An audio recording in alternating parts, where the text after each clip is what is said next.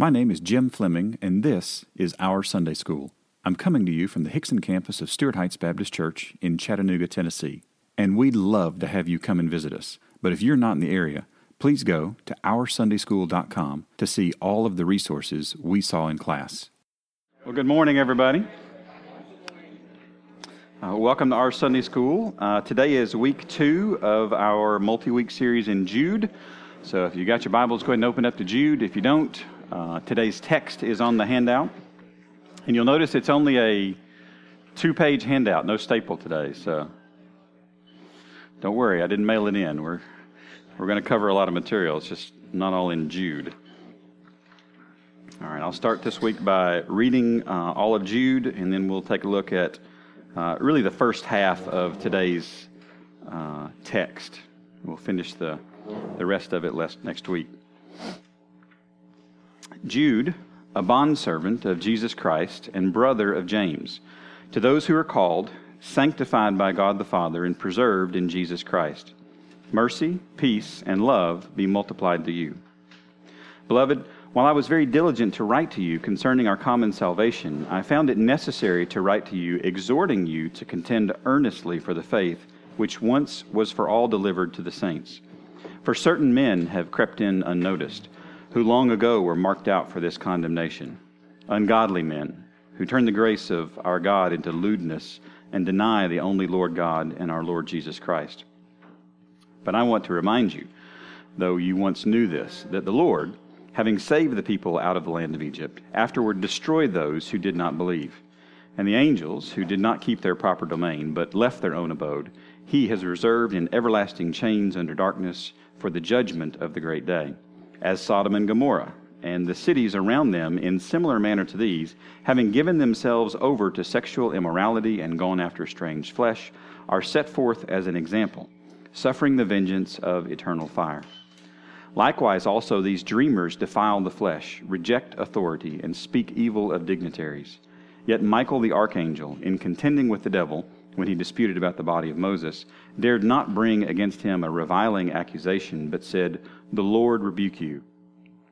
But these speak evil of whatever they do not know, and whatever they know naturally, like brute beasts, in these things they corrupt themselves. Woe to them!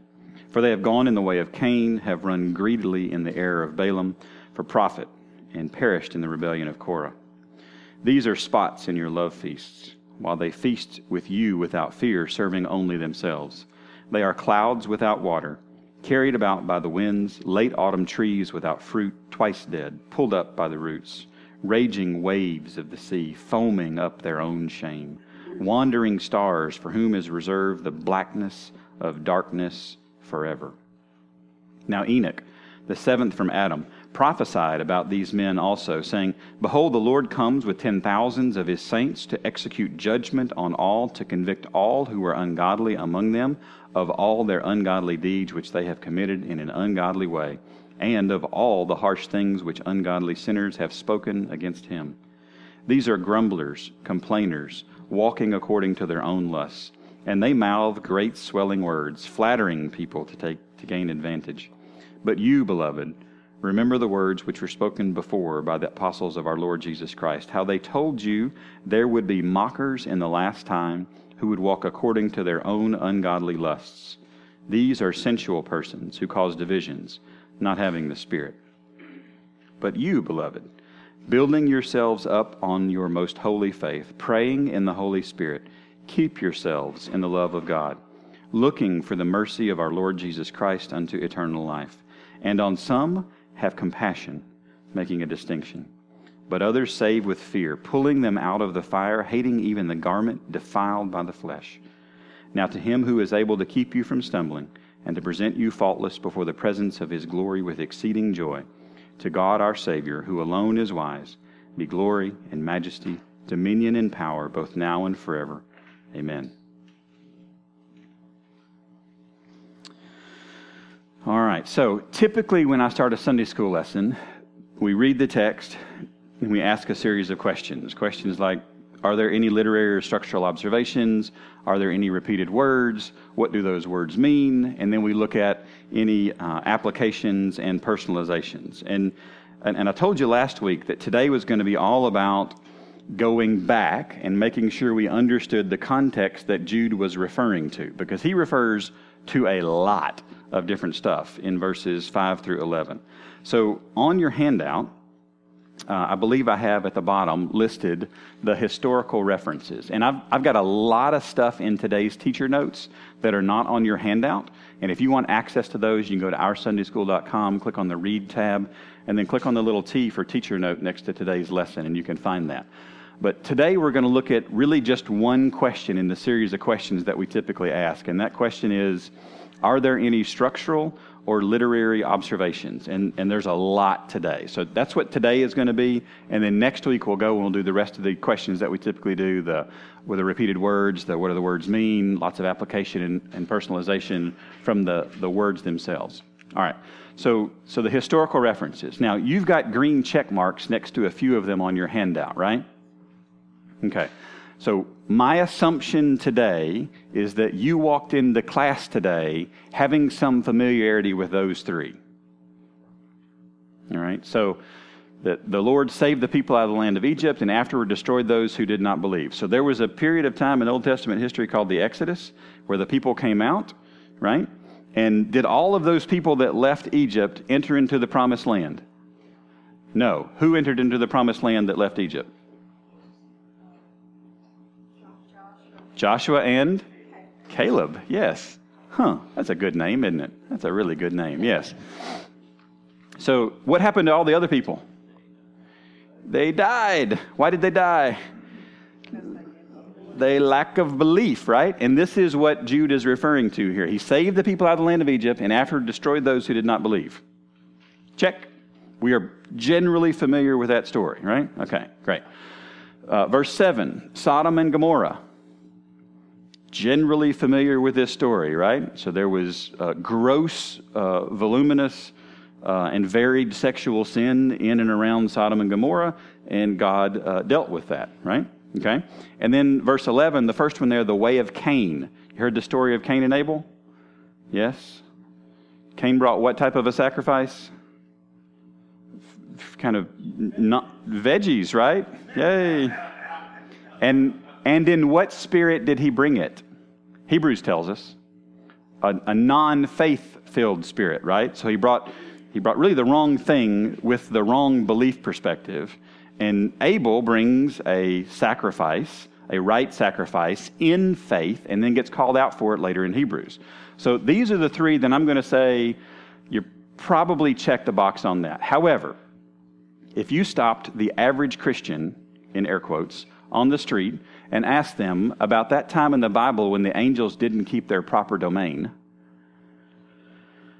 about when Michael the archangel, in contending with the devil about the body of Moses, about the error of Balaam and the rebellion of Korah, I'm going to bet a nickel they'll be 0 for 4.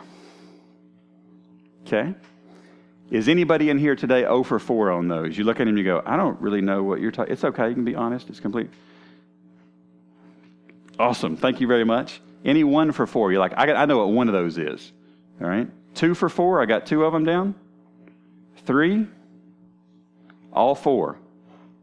Cool. Awesome. Good. That's kind of what I was expecting. There, there's a, a lot and then a little, and it, it kind of, and some of you are like, I'm not really sure, Jim. I didn't want to answer. All right. All right I understand. All right, so, so these are the ones you probably knew. These are the ones that we're going to be looking at today. So go ahead and flip over to the back side of your handout. Look at there, we're already on page two. Actually, page six, but that's okay. Some of you ask me once in a while why the handouts in class don't start with number one, because it's part of a bigger document. It's a series. Yes. Okay, great. Here we go. So let's address the first one first. So the angels who did not keep their proper domain. Now, you see Genesis 6, 1 through 9 is highlighted there. Well, you, what does that mean? Those of you've been here a little while, we're going to flip back over to Genesis 6. Yes. From Jude to Genesis. We're spanning the scriptures this morning. All right. Now, there are, uh, most Bible teachers would say that there are three Bible possibilities for what Jude could be referring to here. Uh, one would be Isaiah 14. And this is the passage that talks about where Lucifer falls. This is Lucifer's five I wills. Um, there's also the possibility of Revelation 12, Uh, this is very uh, obviously apocalyptic, but prophetic language where uh, we see that a third of the angels fell and followed after Satan. Uh, and then, really, the third possibility is Genesis 6. And this is the uh, sons of God, and this is why today's lesson is PG 13, uh, breeding with the daughters of men. Now, you, you might be thinking, well, how do you know which one to go to? Well, Jude actually tells us, because if you look at Jude verse 7, it starts off with, as Sodom and Gomorrah. And it connects the thought before in verse 6 with the sexual sins of Sodom and Gomorrah in verse 7. So we're looking for some angelic, sexually oriented sin in the Old Testament. And the closest we can come, we think, is Genesis 6. So let's read uh, Genesis 6, uh, 1 through 9. So who's got Genesis 6, 1 through 9? Should be really easy to find. It's on like page 8. So. All right, skip. Nice and loud for us. Now it came to pass when men began. To so when was now? When was now? So, so we're in Genesis 6. Let's get historical perspective for just a second. So, um, who has already lived on the earth? Has the flood happened yet? Let's ask that question. No. How do we know the flood has not happened yet? Because it happens in verse 9, right? That's when Noah shows up. Okay, great. So this is right before Noah drops on the scene. Okay, so right before Noah drops on the scene. All right, so that's when the now is. Great. Now it came to pass, when men began to multiply on the face of the earth, and daughters were born to them, that the sons of God saw the daughters of men, and that they were beautiful, and they took wives for themselves of all whom they chose. Okay, I'm going to pause right there. The sons of God.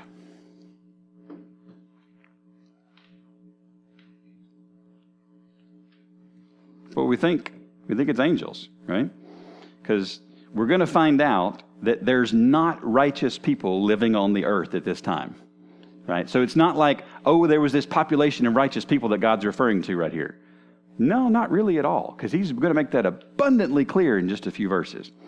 So they took wives of themselves from all they whom they cho- chose, right? All right, let's keep going. Verse 3. And the Lord said, My spirit shall not strive with man forever, for he is indeed flesh. Yet his days shall be 120 years. So he emphasizes the fact that man is flesh, and he puts a cap on the lifespan. And this is where you begin to see so those, those people that lived six, seven, eight, nine hundred years, there's a rapid, the slope of the line is very steep as it crashes toward 120 in lifespan right here. Okay? It is, it comes to a, a, a conclusion very quickly. All right, let's keep going. There were giants on the earth in those days. So what do you think giants means? Yeah, giants, right? It's, it's a really good translation. It means great, big, tall people. Right. Yeah, okay, keep going. And also afterward, when the sons of God came into the daughters of men, and they bore children to them. So, what is the text connecting the giants to? Yeah, th- these children from the sons of God and the daughters of men. So, something different happens when these, we believe, angels have sexual relations with these human females. What do you end up with? You end up with really big people. You do all sorts of fun stuff here, right? Let's keep going. Those were the mighty men who were of old, men of renown. Then the Lord saw that the wickedness of man was great in the earth, and that every intent of the thoughts of his heart was only evil continually. So, in pause there. This is why I don't believe that the sons of God is referring to some set of righteous people that were left. And, you know, it was one of the prophets that said, Oh, I, only I alone am left, O Lord. And God showed him, No, no, I've got gobs of other servants over here that you just don't know about. Well, this wasn't the case. There, there wasn't this uh, holy apostolic church over here that everybody was a member of, that everything was great. This, this a bunch of pagans running around the earth, right? So, verse, what's the next one? Six? Yep. And the Lord was sorry that he had made man on the earth. He was grieved in his heart. So the Lord said, I will destroy man whom I have created from the face of the earth, both man and beast, creeping things and birds of the air, for I am sorry that I have made them. But Noah found grace in the eyes of the Lord. This is the genealogy of Noah. Noah was a just man, perfect in his generations. Noah walked with God. All right, so we're going to pause here for just a second. So I'm going to make, I'm going to beg you to do something for me. I'm going to, and I've done this many times in this room. I'm going to beg you to stop teaching the story of Noah to your children wrong. Do not teach the story of Noah. Noah was a good man, and God picked him, and God saved the earth through Noah. No, it's not the order. Verse 8, verse 8 says, uh, But Noah found grace in the eyes of the Lord. This is well before he is declared uh, just or perfect in his generations. He was chosen before he was declared to be good. Right? Let's make sure. Because when we teach kids, you be good and God will pick you. Oh my, no, no, no, no. You have completely distorted uh, salvation. This is not, not good at all. All right. So Noah was a just man, perfect in his generations. Noah walked with God. That word perfect can also be translated as pure.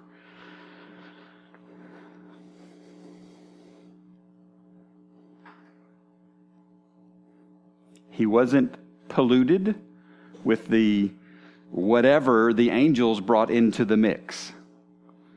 Does this make sense? All right. So look at Jude, verse uh, 5 again. Verse 5, verse 6. And the angels who did not keep their proper domain, but left their own abode, he has reserved in everlasting chains under darkness for the judgment of the great day. So, how did God uh, view this particular action of these fallen angels? Was this a full endorsement? Everything's good, everything's happy? No, not at all. This is about as bad as it gets, right? I mean, this is everlasting chains uh, until some point in the future. So, so, what's the point of this particular example? Well, I would say judgment comes on anything, man or angel, that does not follow after it God, whether it be his people, his angels, or unbelievers. Um, so, this is the this is the reference that uh, Jude is making for the angels who did not keep their proper domain. This is as close as we think we can get in the Old Testament to this. All right, now the second one Michael the archangel in contending with the devil when he disputed about the body of Moses. We're going to come back to this one. That's why it's listed fourth in your list. Um, that's why the numbers aren't in order. That's actually on purpose. So we're going to come back to it. Don't worry. Uh, number three is the error of Balaam. So flip over to Numbers uh, 31. Numbers 31. Now, Balaam's story is actually found in Numbers 20 through, 22 through 25. And if you read Numbers 22 through 25, you will come away with the conclusion that Balaam was a good guy.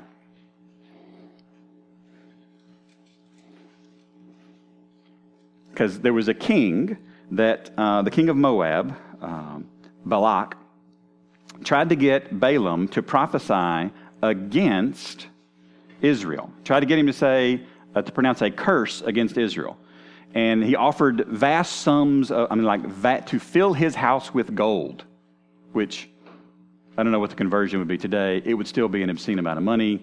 You would be set for life. Your kids would be set for life. I mean, this is just spectacular, spectacular amounts of money. Um, but when Balaam goes to do the work, what does he do? Does anybody know the story? He doesn't curse the children of Israel, he blesses them. And he doesn't just do this once, he does this three times. And the king of Moab gets angrier and angrier every time. And he, he's trying to convince Balaam, like, you've got to understand, you've got to understand, this is what's going on. And most of the time, when we teach the story of Balaam, what do people focus on? Does anybody remember? The donkey, right? Yeah, it's the donkey. No, no, it's not about the donkey. Just like Jonah is not about the whale. Balaam's story is not about the donkey. And some of you are like, the donkey. There was a donkey? Yes. And the donkey talked. He talked back, yes. Um, it was, what'd you say? He talked bad? I said he talked back. Back. Oh, I thought you, okay. I'm with you now. Sorry. Thought you were making a Dave Barber joke there for a second. It was getting pretty rough. Uh, where does the donkey speak here? Help me out. Somebody look real quick. I think it's in, what's that?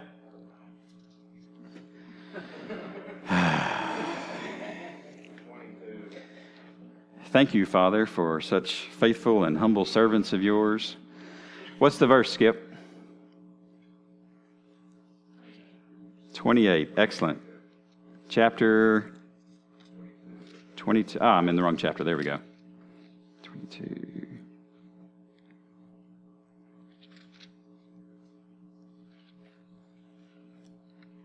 Somebody read the verse for me. The Lord opened the mouth of the donkeys and said to Balaam, What have I done to you? You have struck me three times. So if you've ever wondered what was going through an animal's head, because it, it doesn't say God told the animal what to say, right? It just said God opened the mouth, which is different than God gave the words. So this is what's going through the animal's head if the animal could articulate. Quit hitting me. right? Like what do you I am I see this animal saw something that Balaam did not see. What did the animal see? Who? No, just an angel. The angel of the Lord. Very specific term here. Very specific term. And it scared the donkey to death. Not to death, but it scared the donkey very badly. And the donkey did not move. And Balaam wanted the donkey to move because Balaam needed to get to the place where the king of Moab wanted him to go so he could pronounce this uh, curse. But a blessing came out. So you read this story, Numbers 22 through 35 through 25, and you come to the conclusion that this is actually kind of okay. Balaam he he pronounces a blessing, everything's fine, and then you come over to Numbers 31, and there's this there's this divine commentary on the entire thing, and. Uh, Somebody tell me where Balaam's name is in chapter 31. I did not write this down in my notes. Which verse? Verse 8. Thank you very much. And Balaam, the son of Beor, they also killed with a sword. Is he, does he show up again?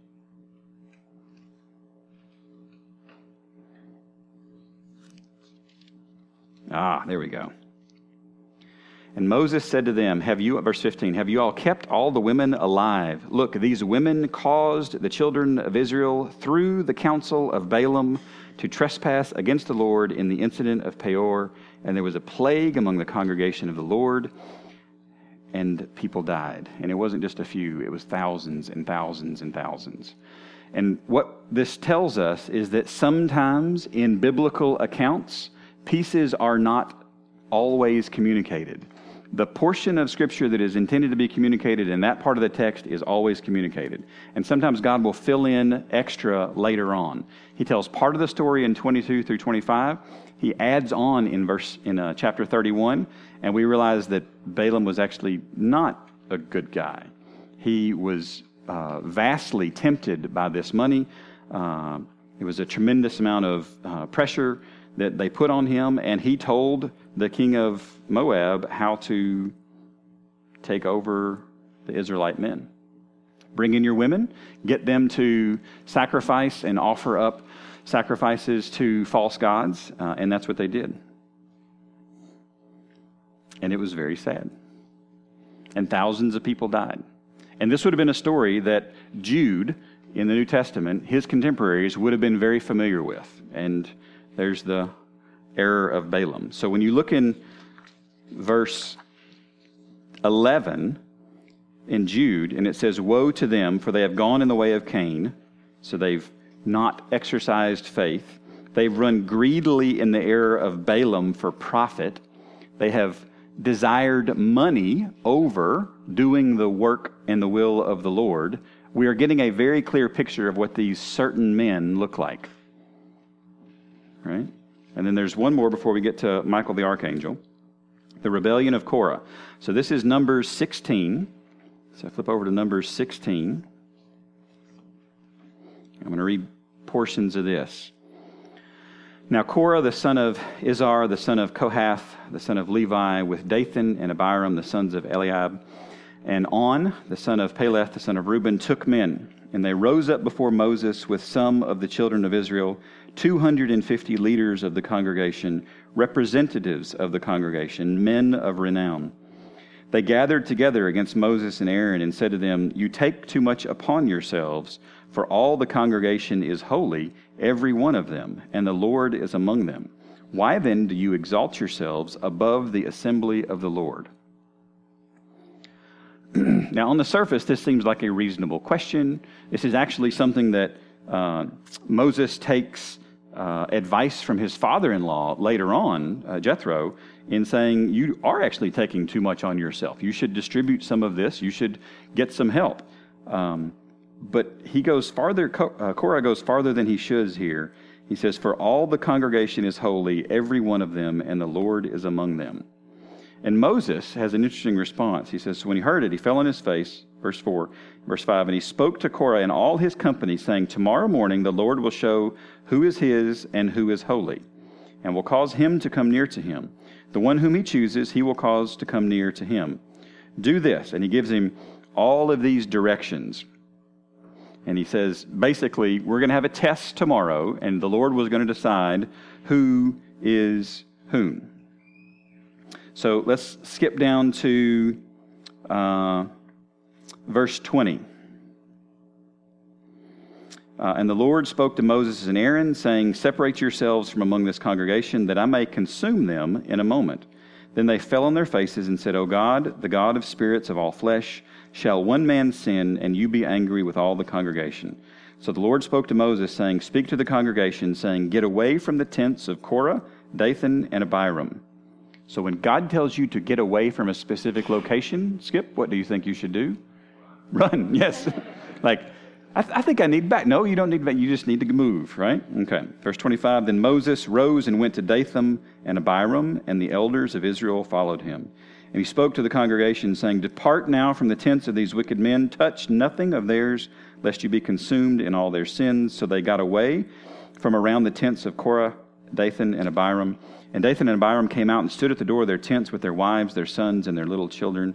And Moses said, By this you shall know that the Lord has sent me to do all these works, for I have not done them of my own will. If these men die naturally like all men, or if they are visited by the common fate of all men, then the Lord has not sent me. But if the Lord creates a new thing, and the earth opens its mouth and swallows them up with all that belongs to them, and they go down alive into the pit, then you will understand that these men have rejected the Lord. Now, that is a rather bold and specific thing to say, right?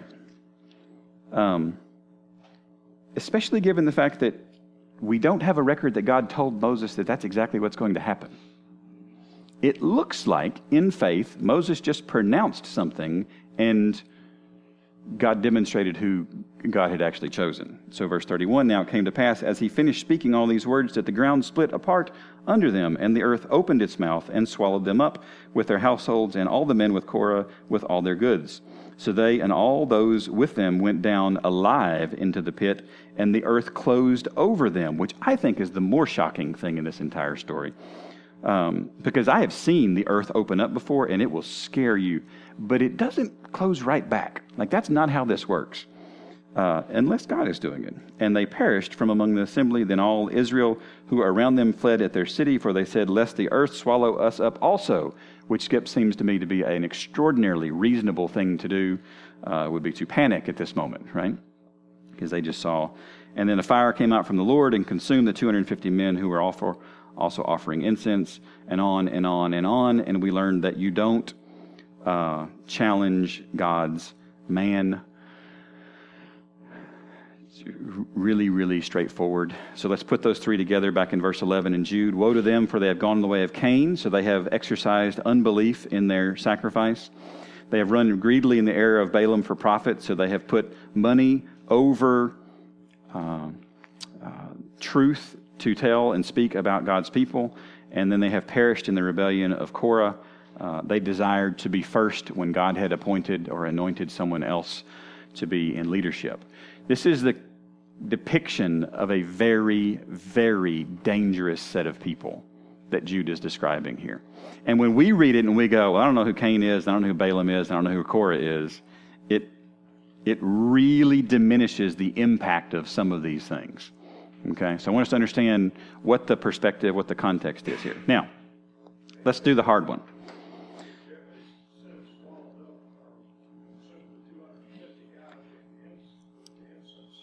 Oh yeah, we it, it was it was bad. Not only do you not want to lead the rebellion, you don't want to be associated with the rebellion. So I hate to break it to you, and it hurts my heart to say, but Star Wars, the rebellion is the. No, I can't go there. Sorry. Sorry.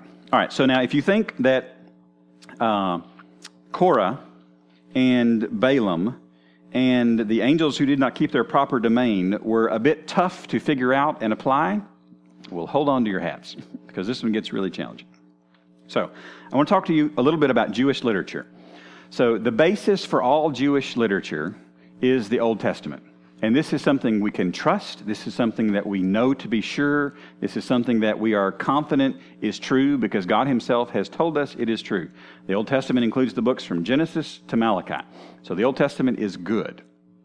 Now, some of you may have parents who grew up as Christians, and if you were to go to their Bibles and you were to look in between the book of Malachi and in between the book of in between Malachi and Matthew, you would find more books of the Bible than you have in your version. And those are called the Apocrypha. And these are books that are many times historically very helpful. Lots of content and information that can provide additional perspective, additional historical information. But I have put them in yellow here because they are not canon. Old Testament is canon. This is the word of the Lord. These are not canon.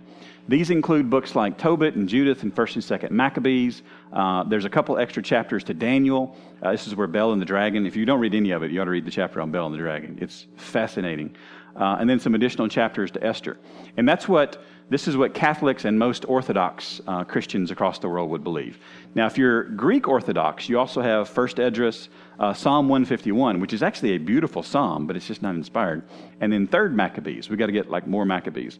And if you go Gregorian or Georgian Orthodox, you get Fourth Maccabees. It's like all about the Maccabees. And if you don't know who the Maccabees are, Google Maccabees this afternoon. Go read up on them. It's a very helpful story. It's a very interesting story. You'll understand a lot about your current uh, modern day Jewish friend. So, so we've got the Old Testament, and then we've got the Apocrypha that's kind of on top of that is helpful in ways. Uh, and, and then there's a, a, word that you, you might not know. Um, anybody want to take a swag at this one? Pseudepigrapha. That's right. That's absolutely right. Uh, I had bet a nickel that you would be, uh, Mitch, the person that would say it with confidence, and you were, so thank you for that. Uh, now, so, so I'm going to make an analogy here. Um, the Old Testament is to the Apocrypha as the Apocrypha is to the Pseudepigrapha. So I want to get less and less confidence and less assurance in, in this information. So there's gobs and gobs and gobs of these. So these include things like 1st and 2nd Enoch, which Jude actually quotes from later on in Jude in verse uh, 14 and 15. Uh, you, you, may have thought, well, when did Enoch prophesy? He didn't in the Old Testament, but he does in 1st Enoch. Uh, it also includes the book called The Life of Adam and Eve, and that is where we think Jude is referring us to in this particular uh, example. Now, there's all kinds of books here. And what, what I want to make sure that we're careful with is that we don't view these external resources, and I'll talk about the Talmud here in just a second, these external resources as equal or equivalent to the Old Testament. While there are some things in here that can be helpful, they are not on the same level as the Old Testament. All right? Now, the Talmud is the Jewish literature that includes the Midrash and the, um, I'll get the other word here in a second, but it's basically the Jewish commentary on all of this stuff. It was the rabbinical interpretations and commentary. And in Jesus' day, one of the things that was very popular was to associate yourself with a particular author of the Talmud. Now, the Talmud was not written down entirely in Jesus' day, it was all oral. So you had to memorize it orally. So imagine memorizing something, today it's 6,200 pages long. So it gets added to regularly. But it, it is a extremely long work. But you never get to actually look at it. You can only hear it, and you have to be able to recite it back. Only, yeah, only this is just for rabbis. This is just for rabbis, right? So we actually see an example of this in the New Testament when somebody asked Jesus, uh, Rabbi, what is the greatest commandment? Right? Because there were authors in the Talmud who had opinions on which one was which. And we know from Jesus' answer which rabbinical line of thought he was allying himself with which is very interesting. It's a very interesting concept. However, Just because it's written down and it's old doesn't mean it's on the same footing as the Old Testament. So I want to make sure that we really firmly, concretely grasp this. And if your audience is familiar with all of this and you're trying to tell a story, then all of this is up for grabs relative to making references. And that's what Jude is doing here. So when you and I, as 21st century believers, look at all this and we go, How in the world are you supposed to keep up with all that? How are we supposed to figure this out? I've had a suggestion. This is a great time to jump into a commentary and to say, I can't find this in the Bible anywhere. Is there something else that this is referring to? Why, yes, there is. This is a good time to use one. So, this is the, the perspective that I want us to make sure that we get on this. So, the question is Michael the archangel, in contending with the devil when he disputed about the body of Moses, what does he say? He dared not bring a, a reviling uh, accusation against him, but said, The Lord rebuke you. So, what I want to finish with today is that Jude doesn't so much focus on the thing itself, the event itself, as in the way Michael the archangel actually rebukes the devil. This is the bigger focus of Jude's point, which is something that can apply directly to us. So, Jude is writing to people who are living with these apostates, who are inside the church, who are teaching these things, and it gives him the example of Michael contending about the body of Moses, and Michael rebuking the devil by saying, The Lord rebuke you. It's a very simple approach. Does this look like a three points in a poem? Let's lay everything out articulately and make sure it's clear, logic. No, no. The Lord rebuke you. And that was sufficient. So, whether you know the backstory of the history of all of this or not, what we as modern day believers can look at this and say is that when we see error inside the church, and people striving to put money over God, to seek power for themselves, or to be tempted in some way, we can say, The Lord rebuke you. And we can have confidence that that is enough. Now, one more thing that I learned, and then we're going to get to the application and personalization. I'm going to say a word, and I want you to say the opposite. Okay? Light. Okay. Uh, on. Okay. God. No. I want to challenge your thinking there for just a second. When I say the word Satan, Satan is the leader of the demons. Would you broadly, generally concur with that statement? All right. Who leads the angels? Has God appointed anyone to be in charge or to be uh, the highest rank for the angels? Michael. When we say the devil is the opposite of God, we give the devil too much credit. So let's be real careful because this was a, this is one of those what my brain hurts now. Um, a, a, a dear saint who wrote about 400 years ago explained this to me uh, several days ago, and it was beautiful. And I thought this is just fantastic, which is why the Lord rebuke you is totally sufficient. So, all right, let's get to our application and personalization. And here I thought I was going to be finished early today. The best laid plans of mice and men. All right, application number one uh, audience matters. Uh, so if you have somebody that you're talking to at your work or in your neighborhood about the gospel and they don't know anything about the Bible, are you going to recommend Jude be the place they start? No, please don't. Because you're going to get into all kinds of questions about how many angels can dance on the head of a pin. And none of that's important, right? Audience matters. So start where people are. Confusing the lost with lesser known passages is, is not helpful. Tell pagans what Jesus did in your life. That is a fantastic place to start with anybody. Uh, application number two sex, power, and money are old temptations.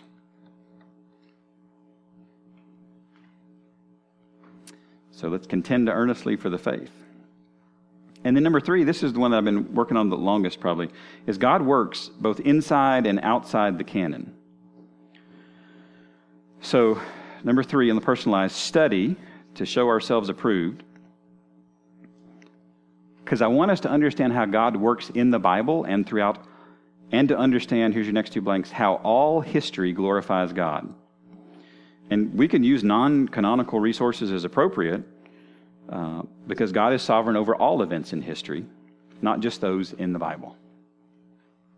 Does this make sense? You with me on that one? Sort of, kind of, maybe? Ryan, I'm getting a, I'm not sure vibe. You good? Okay, awesome. Some of the things that I've mentioned today will cause you to be lost in thought for days, and I get that. So, uh, away we go. So, next week, uh, we'll actually do our normal, quote unquote, Bible study for verses 5 through 11. So, we'll go through the words, we'll ask the questions, we'll get the uh, personalizations and applications from this particular text, as opposed to kind of from the context of getting the depth. Uh, and then you've got some homework, and I've listed some resources down at the bottom.